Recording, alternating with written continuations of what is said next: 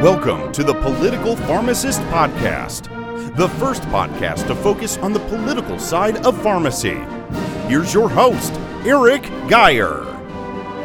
Welcome to Political Pharmacist Podcast. I'm your host, Eric Geyer, and with me today I have Dr. Kyle McCormick. He's the owner of Blueberry Pharmacy and a graduate from the University of Pittsburgh, so go Panthers. And welcome to the podcast, Dr. Kyle. Yeah, thank you, Eric. And uh, yeah, Hail to Pitt. So thanks for having me on and excited to talk with you. Yeah, so we kind of want to talk a little bit about drug pricing today. It's uh, something we hear a lot about, especially in the political realm of pharmacy, because you kind of have a different model for it. So we're going to dive into that here. But first, we're going to talk about one drug in specific. And actually, there's a couple drugs that fit this mold. So we might kind of hop back and forth a little bit. But one trend that we're kind of seeing in general is when it comes to pricing of some of these drugs and the models they use, whether it be NADAC or the AWP price and things like that, and the spread pricing games that are kind of played by PBMs and in some cases by pharmacies as well. So uh, Truvada is a drug that's obviously used for HIV. It now has generics out and can be bought for as low as about $19, if I've seen correctly from some places and the list price on it in many many situations is still around at or over two thousand dollars. So can you kind of give what you've seen with some of this with the spread pricing and some of the games that PBMs and even the generic manufacturers or other pharmacies have played with this type of stuff? Yeah, I think it happens pretty regularly in terms of the, the difference between anything from usual and customary to AWP to NADAC to all the different acronyms that we have, WAC, and versus the actual acquisition cost. And so that's we'll get into my model a little bit more, but everything that we do is based on acquisition cost because I think it's the fairest way to actually price medication is actually tie it to the price that the pharmacy pays. In this example alone, we just bought Truvada last week for $13.99 versus a lot of list price prices at major pharmacies and, and all pharmacies for the most part that are in the AWP usual and customary based pricing schema typically ranges around $2,000 for a 30 day supply. So, um, granted, that's not saying that they get reimbursed that full amount or that, you know, without coupons, patients or with coupons, patients actually pay that full amount. But regardless, it's kind of a, a messed up system. Uh, and that's why we wanted to escape from that model. Yeah, and uh, it's almost kind of like a perverse incentive because as a pharmacist, there's so many claims that we're seeing more and more of where we're getting reimbursed either directly at our cost and our cost of the drug, not necessarily our cost of labor, below our cost of the drug or just pennies over it. So when we see these drugs, it's ones that a lot of pharmacies, I don't want to say want to promote, but that they have no problem kind of taking this on because they're actually, it's one of the few things they're actually making a good amount of money on and when it comes to the kind of the way the PBMs are handling this, you almost don't feel sorry because this is again one of the only ways we can make profit. So when we're kind of diving into stuff like this, what have you seen with this, and like what kind of made you change the whole way that you're doing this with a straight acquisition cost as opposed to playing AWC or these spread pricing games, if you will? So yes, uh, pr- prior to working in a cost plus model, I worked for several independents and I, would, I would just see it regularly. I think the one that sticks out most to me is a patient, Medicare patient, who their copay on a month supply of solifenacin. This is somewhat early on to solifenacin becoming generic, but I think it's still. I mean, I talked to a patient the other day whose copay is still pretty high. But it, for a month supply, it was coming back at three hundred dollars. And in that moment, I didn't really know the cost, our cost for the pharmacy. But when I went to order it that night, saw that it was only five bucks for a bottle of thirty. And so it just really hit me. You know, this is a, a patient. You know, no patient should have to pay this much, but just being in the patient's shoes, a patient that's 80 year old, years old, you know, dipping into their retirement for this medication on a monthly basis, and it's $300 a month. And the the fact that it only costs the pharmacy five dollars, it just was kind of eye opening. And I realized, you know, pharmacists face, pharmacy owners face these kind of perverse incentives to not I mean, a $300 reimbursement on a $500, that means $250 profit. And whenever you lose money on approximately 80% of prescriptions that are filled, you know, and by lose money, I mean not reimbursed above the cost of dispense. So the nationwide cost of dispense being, I think, somewhere around $10.49 uh, per prescription. So not being reimbursed that amount on a prescription. So whether it's a lisinopril that costs 42 cents and you're being reimbursed 52 cents. So it doesn't even cost literally like it doesn't even reimburse for the cost of like the drug plus the label. You're definitely not making money on on this. So whenever you're you're you're losing money on 80% of the prescriptions you fill, you have to kind of chase or not like turn a blind eye to these ones that are just ridiculously reimbursed. And it, it, it kind of opened my eyes to say there's got to be a different way of doing pharmacy, and uh, that's kind of how the the blueberry model came to be. Yeah, and I, I really like that because it's very transparent with how you're pricing everything. And kind of again going back to just an example here with the Truvada sense. And the reason I like to focus on this for the listeners is so Truvada is an HIV medication. I've talked about before in the podcast with it going generic. And the reason it matters is because if you're an HIV patient who needs this, you need this so that you can keep your viral load suppressed and you can live a normal or as close to normal life as possible. And we've seen some agreements with the Trump administration where they had an agreement to give out so many free doses, but by the end of the contract, it was switching it to Descovy so that that person, the drug manufacturer who originally made Truvada, can have a, another cash cow, if you will. Because as we see, the cost to make this medication from uh, Truvada is under $20 per bottle. But if they can switch you to something that's almost identical and charge 2000 for it, they have another uh, goose that will lay the golden egg for them, if you will. And that's kind of what the opposite is now with Truvada being generic, where it's the golden egg for the pharmacist or for the pharmacies or for the PBMs to kind of cut reimbursement and then they can, with spread pricing, charge the actual insurer more and make a ton of money off that as well. Again, can you think of any other drugs that you've seen? You said solifenacin. I mentioned Truvada. Is there any other drugs you've heard or seen this on?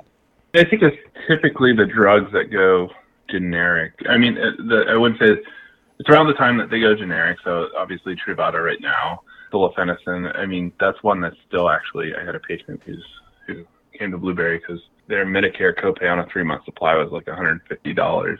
But I, I, so I think it's like the somewhat newer medications that uh, have you know a generic introduced. Now that's not always the case. I can think I can't think of the examples, but I know that some back when we were in the I was in the old model, it'd be like we'd expect a, a reimbursement decently large and uh, you know for a brand a brand that was going generic and then all of a sudden we see a negative reimbursement or something like that and be shocked. That actually still I, I do think of the examples that that occurs in and it's the non-oral medications and typically that incentivizes a pharmacy to switch to a brand name medication that the insurance gets a rebate back onto. And so like if if an insurance reimburses a generic Advair under the cost of the generic Advair, but they will still cover the brand, And the incentive is there to talk to the doctor see if brand necessary is a you know, possibility. And so just all the you know sketchy tactics that occur are kind of unfortunate. Yeah, and, and we see insurances do this all the time where they have a preferred generics or preferred brand, and even though there's a cheaper option, they're still charging for the the insurance for the more expensive one because they're getting rebates. And I know we see this with Adderall a lot for like why, at least in Ohio, where the Medic the Medicaid plan prefers the brand name, even though there's a less expensive generic that is available because of kickbacks they get and things like that. So you know, to be fair to you, you have kind of gotten out of this model. So that's probably why you don't see this as much as someone like I do. And we're going to kind of move the discussion here onto Blueberry Pharmacy, which you own, has a totally different model, and you've been highlighted in a few different places. Can you discuss kind of what made you start Blueberry Pharmacy and how your pricing model works? So, what made me start it? I've always been in, interested in independent pharmacy. I mean, all my rotations were independent for the most part, and all my job experience is independent. I just love the feel of that. So, and I also love kind of intrigued by business as well. So, I always wanted to own my in, own independent pharmacy, but having spent almost six years in practice at an independent, seeing the trends, you know, even before that of reimbursement falling year over year for 10 plus years, and the same conversations about DIR fees going up or new fees such as so the different trends, whether it be uh, decreasing reimbursement year over year for 10 plus years or GER, DIR, the per- reverse incentives of, of what was supposed to be clinical services where star measures, uh, you know, instead of having a, a carrot, it was given a stick with, you know, we'll just make you pay less DIR instead of, you know, actually getting a reward for uh, better performance. And so all those trends just drove me to think, well, traditional independent ownership is not really there's not really a future in how it's being performed currently. And so I, I, my thought was, well, you know, there's no trend towards that necessarily improving, so why not just try something different? And it seems like if I can find enough patients that are being harmed by this model, a patient that has a $300 solifenacin copay whenever the drug only costs $5, surely I could sell them for $15 and they'd be happy. So if I can find enough of those people or convince enough people that the current model is broken and needs to be fixed, and here's a solution for that, that there might just be a business model out of that. And that's kind of where Blueberry Pharmacy came to be in our cost plus model. So the way it works is we charge patients our acquisition cost plus a dispensing fee. So it, it, it's really truly cost plus a dispensing fee. So in the cost, we, we factor in things in a true, truly transparent format. We factor in the cost of the label, the vial, the lid, the electronic prescription, and then uh, a 5% markup on the drug itself on, on our acquisition cost, and then a dispensing fee. The dispensing fee varies. We have a membership that lowers the dispensing fee.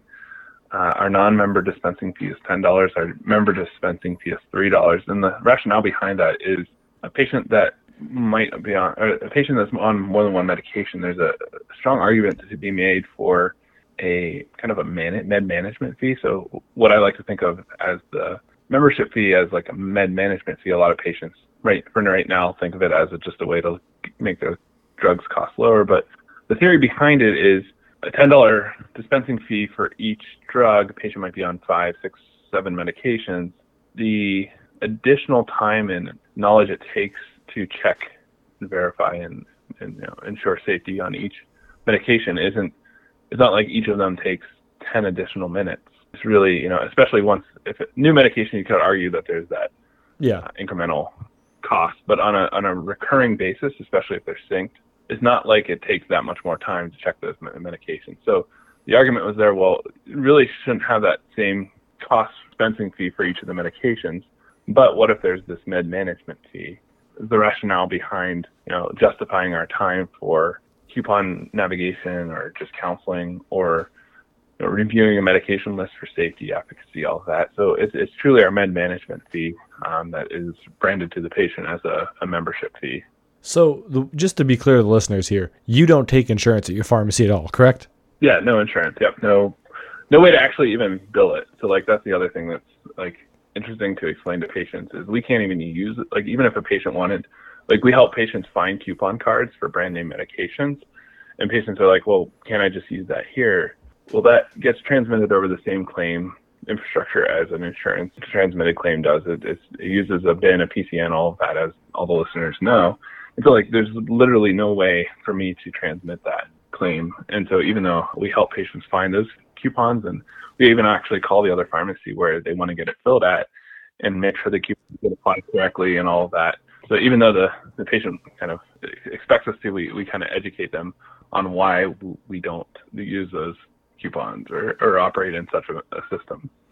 Yeah, so I think that's a total game changer. And I've heard other advocates for price reform kind of refer to what you're talking about because that way there's always guaranteed to be, you're always going to be covered for your cost. Like it's the cost of everything plus whatever percent markup or addition. Like you said, you have 5% plus the dispensing fee. So that that way you always have your costs met plus your professional duties met and then it kind of just gets rid of all this muddy water of you know this generic's preferred over this generic over this one or this brand over this one and the formulary games they play which in the middle of the year they'll switch from i don't know dulera to advair or to symbicort and all these other things it kind of really just clarifies all that and is your pricing generally just based off your acquisition you said or was it based off nadac which one was that again yeah no yeah, I'll get into that in a second, but just what, what you had just said kind of made me think of something else. That I like to think of it as it like truly aligns all incentives. So even and it's very rational. So not that like we always think rationally in, in, in economics or healthcare, but yeah, no, um, for sure we don't. I like to think of it as like rational. Uh, for example, if a patient has a manufacturer preference in our current model, not all drug manufacturers cost the same. So there is little incentive for a pharmacy to actually, you know, want to honor that preference. Whereas in my model, sure, if you have a preference, that's fine. You just pay more because the drug actually costs more. And things like, like you said, therapeutic decisions aren't no longer made by which one reimburses better or which is on formulary. Is no, if if this is the better drug, uh, or if this is the drug that the doctor prefers or the patient prefers, or you know safest for the patient or whatever works best for the patient, it's covered. it's it's it's covered. It's covered at the same pricing algorithm.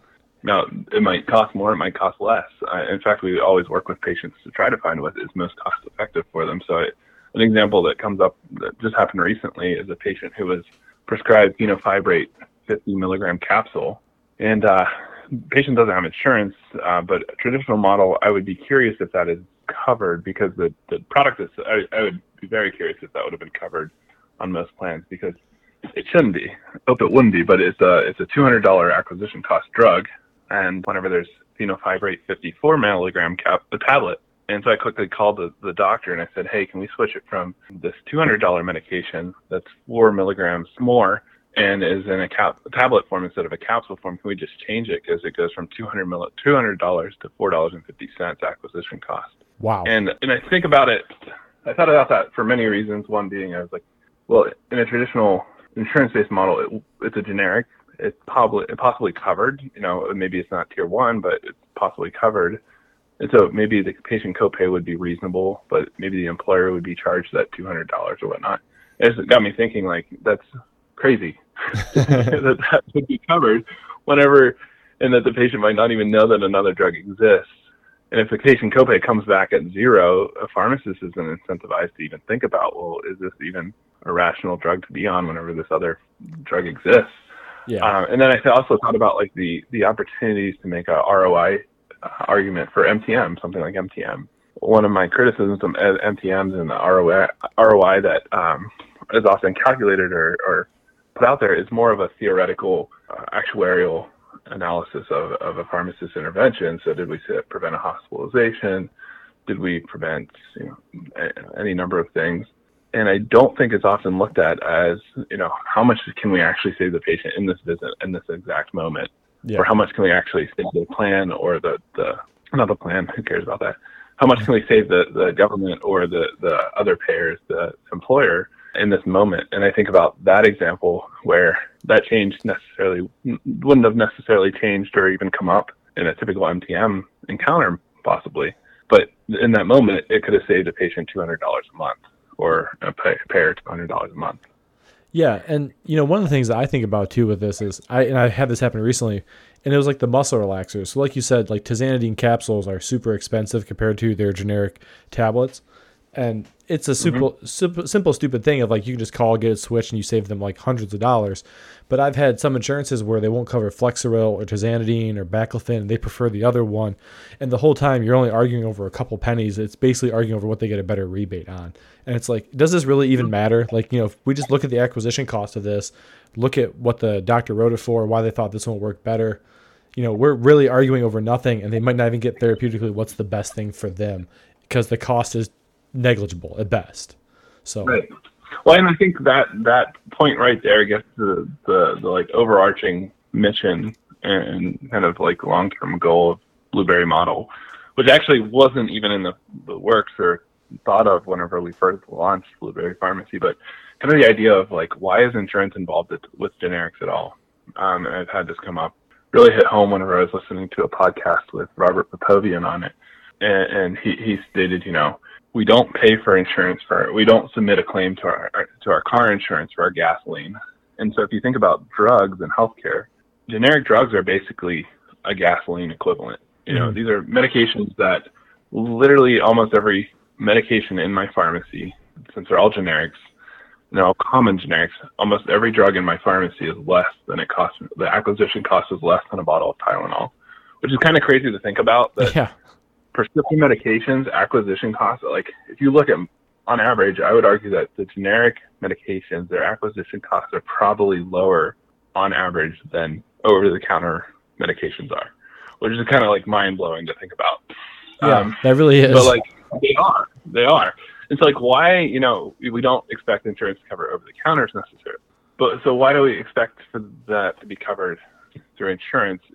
Adding insurance onto something that's so inexpensive like paying insurance premium deductible, all that stuff for a penny product or a five cent product or ten cent product or you know max a dollar a day product doesn't really make sense to do. And so that's kind of like the the reshaping of, of the model in that you know is there a future of pharmacy where brands might be more like specialty where there's you know, narrow networks, more mail order of them because it'll it makes a lot more sense to warehouse a brand product and ship those out direct to the patients that need them or specialty products because you don't want to have those on the shelves if you only have one patient on them. And probably most community, pharmacies might only have a couple patients on the different brands that exist versus generics where you can warehouse a whole, you know, need of a community for less than $8,000 and then just uh, charge fair, transparent prices to community members. To me, that makes a lot more sense and not getting insurance involved at all. Yeah, and for the listeners, you put out some great infographics with Blueberry Pharmacy and kind of how this works. So I'm going to try and link those in the show notes as well, just so you guys can actually have a visual representation of this because we talk about this on obviously an audio podcast and it probably makes sense to a lot of people but for those who don't or those who just want to see it in a simple format i'm going to try and link that in the show notes to help really sh- like sell home what this is that and how uh, kyle is pricing his prescriptions at Blueberry Pharmacy. So I know you, recently you guys just hit a big milestone. You've been open for one year now. How's it going? Are you profitable? Is this looking sustainable? You know, time will tell on the profitability standpoint. I, I mean, we're, we're basically on break even at the moment, which I'm pretty excited about opening up a pharmacy the day before our state shut down for COVID. Yeah. And um, navigating a time when patients weren't really looking for a new pharmacy, they were just looking to get their med delivered to them and not have to come out of their house and not really having like new medications added because not going to doctors visits, all that stuff. So like very odd time to be, you know, opening anything, let alone a pharmacy. So I think, you know, time will tell on that question, but I am kind of excited by the different metrics that, you know, we have to look at.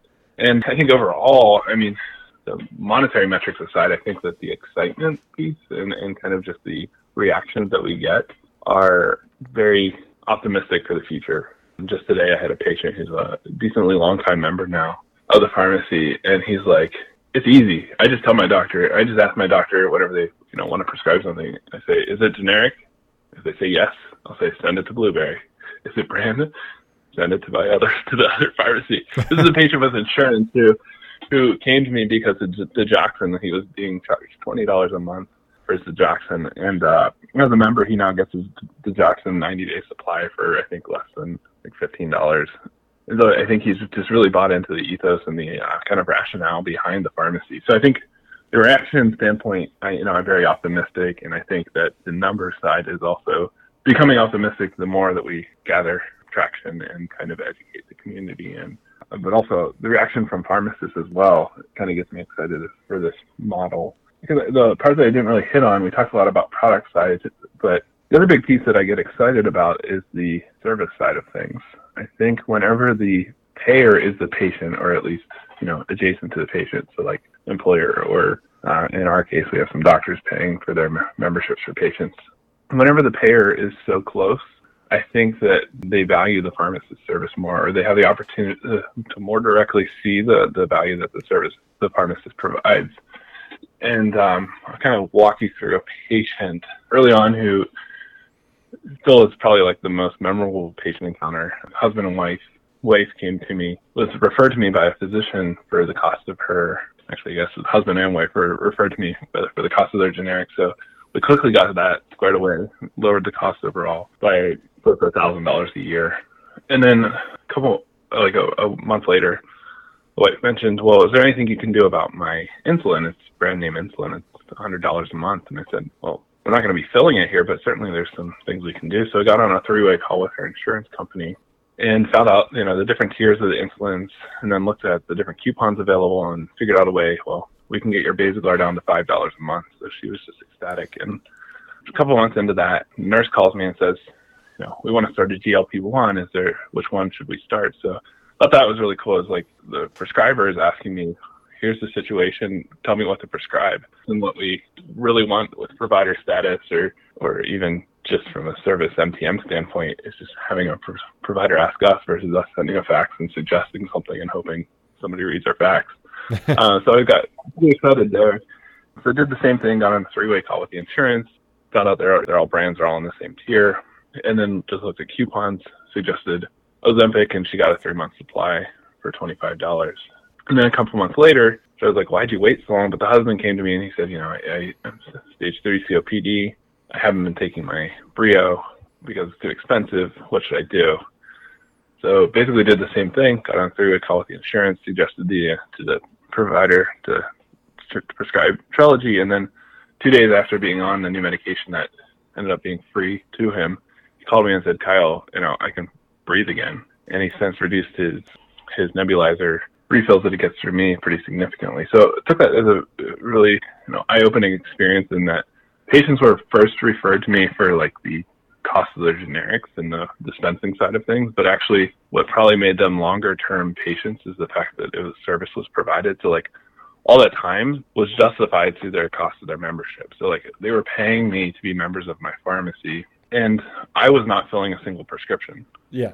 You know, and with those brands, I was calling the, the, the pharmacy, making sure the coupons adjudicated, providing that information, or talking to the doctors, but I didn't have to touch that prescription. And, and from a pharmacist perspective, those are prescriptions that we lose, usually lose money on. Mm-hmm. Um, and so I think it kind of reframes the idea of like, well, you know, should we should we just manage the pay like as pharmacists, community pharmacists, we could just be the managers of that patient's medications and and and leave the the brands and specialty to mail order. That's fine. We still care for that patient and we can still do so because we have the majority of them nine out of ten prescriptions filled are generic. So we still have the majority of their prescriptions. And so we still are kind of the, the gatekeeper of their medication list. But I, I think that you know moving away from needing to fill every single prescription or or you know worry about a patient transferring a brand to mail order um, not a big worry shouldn't be a worry so what I took home from that is you put the care back in healthcare, which is huge because we've seen so many other things come into healthcare with numbers and metrics and what have you that care often get in health also often get left out of it, and I think that's that's huge, especially since there are so many that are generic. And I think that's a, a really noble cause. And like you said, you because you were you had a small financial benefit from them you know paying to be members and how much you make off of their generic medications you're able to better manage that and really take care of them and, and build that relationship which is what you really should have with somebody who's taking care of any aspect of your healthcare. So kind of the next step here is if i could give you a magic wand to fix an issue with drug pricing or to fix drug pricing in general what would you do?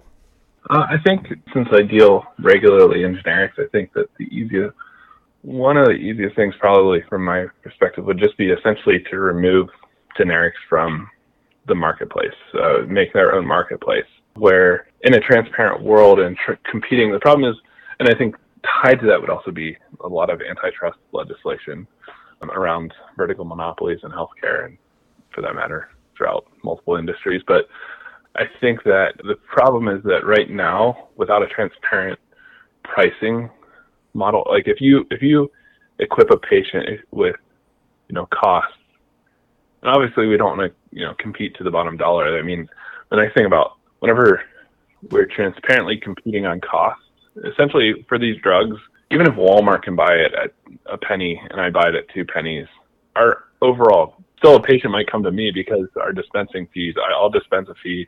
You know, I might my dispensing fee might be ten. Walmart might move it to eight or something, but a patient sees the value of coming to me if I if I you know help them with coupon navigation or something like that or or just looking out for their healthcare overall. So I think that whenever you're transparently competing on cost, uh, your service becomes more important.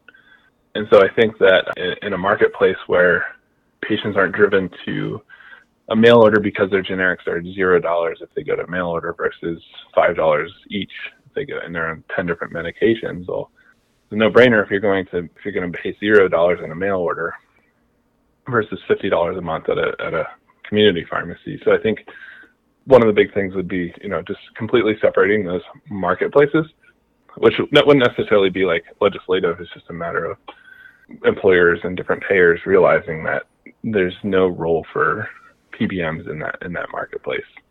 Um, so that would be one thing. Vertical monopolies, I think, would be another thing.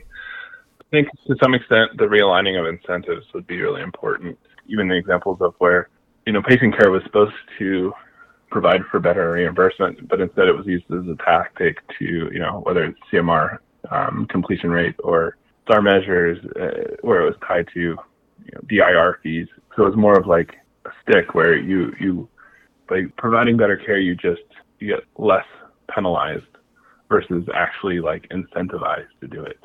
I think that the mindset is completely different. If you're in a mindset of growth, you're more likely to, you know, think bigger.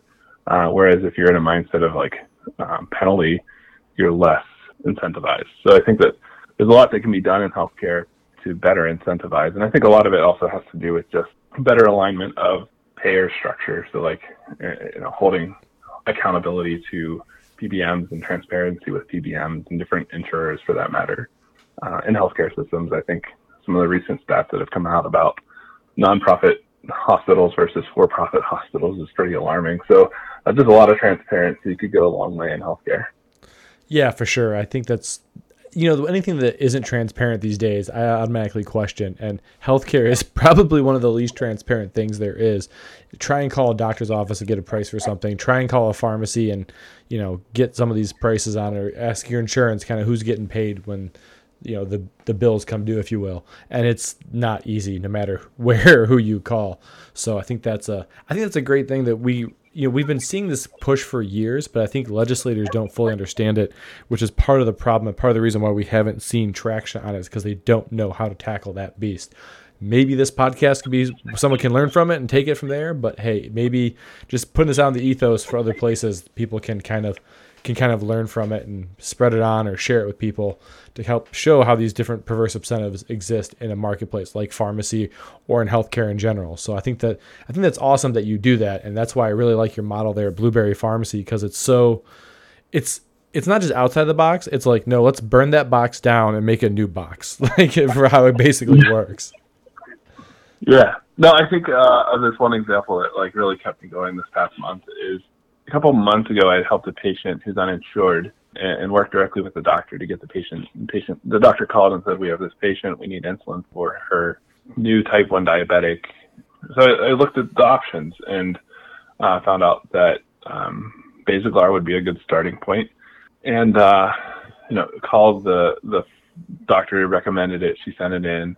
It came back at a higher copay than the coupon, thirty-five dollars a month, and I figured, well, it's probably because of the way the day supply calculate out. And I said, well, it's a new started diabetic. There's no way that we know which units she's going to be using. So yeah. I said, you know, the better way to write this prescription would be, you know, start at 15 units a day, but titrate to a basal, goal basal of whatever you want it to be, or goal um, fasting of whatever you want it to be, and then put in max 50 units a day, um, titrate to the goal, and then it, all of a sudden it, this, that same five pack of insulin went from 100 plus dollars for that five pack to 35. It, like the pricing structures are so broken that somehow day supply matters in, in quantity. Like nowhere else in retail, like we call ourselves re- we're retail like, uh, but nowhere else in any other retail sector. Like it's not like an iPhone. You don't price an iPhone based on how often it's used or whatever. It's like an iPhone. It weighs this much. It's this big. It's this cost. And same thing with insulin. It's like well, it's if you're giving five five pens, it's, it's cost is whatever it should be. So like it's kind of crazy, but um, so anyhow, we got it changed. The doctor changed the prescription, called the the pharmacy back, got the coupon re-adjudicated, came to thirty five dollars. Patient was ecstatic, doctor was ecstatic, and uh, I didn't really think anything more of it. But then, just like two weeks ago, a pharmacist or didn't know who this person was, but came in and said, "I don't know if you remember me, but," and this is like probably thirty minutes away. The pharmacy that it that call happened with. Pharmacist, she's like, I'm pharmacist that you spoke to about this patient. She just said, I wanted to just come and check you out and just say thank you because in a busy retail environment, I don't have the time to think of, I don't, I don't have the time to necessarily provide that level of care. You know, it's like the goal to, but just don't have the time to do it. And so I just kind of wanted to learn more and just thank you. And I was, it really meant a lot to me. I was like, just as a, you know, just to go out of your way to come and say that is just kind of you know eye opening in that I think we all want to provide care, but I just don't don't think that we're able to in the current system. And I think you know I charged a sixty dollar consult for that patient to be able to provide that level of care. So I think it's rethinking like what patients are willing to pay for, uh, and they're willing to pay for better care. And I think that there's a lot that goes into that.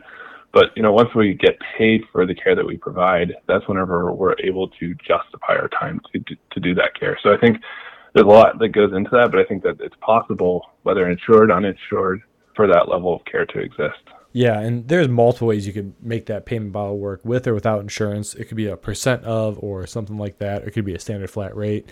Um, either way, I think that exactly what you hit on is the way it should be, so that we can actually, like you said, care for people. Like that's just like that's what we do. That's what we're paid to do. That's what we're trained to do.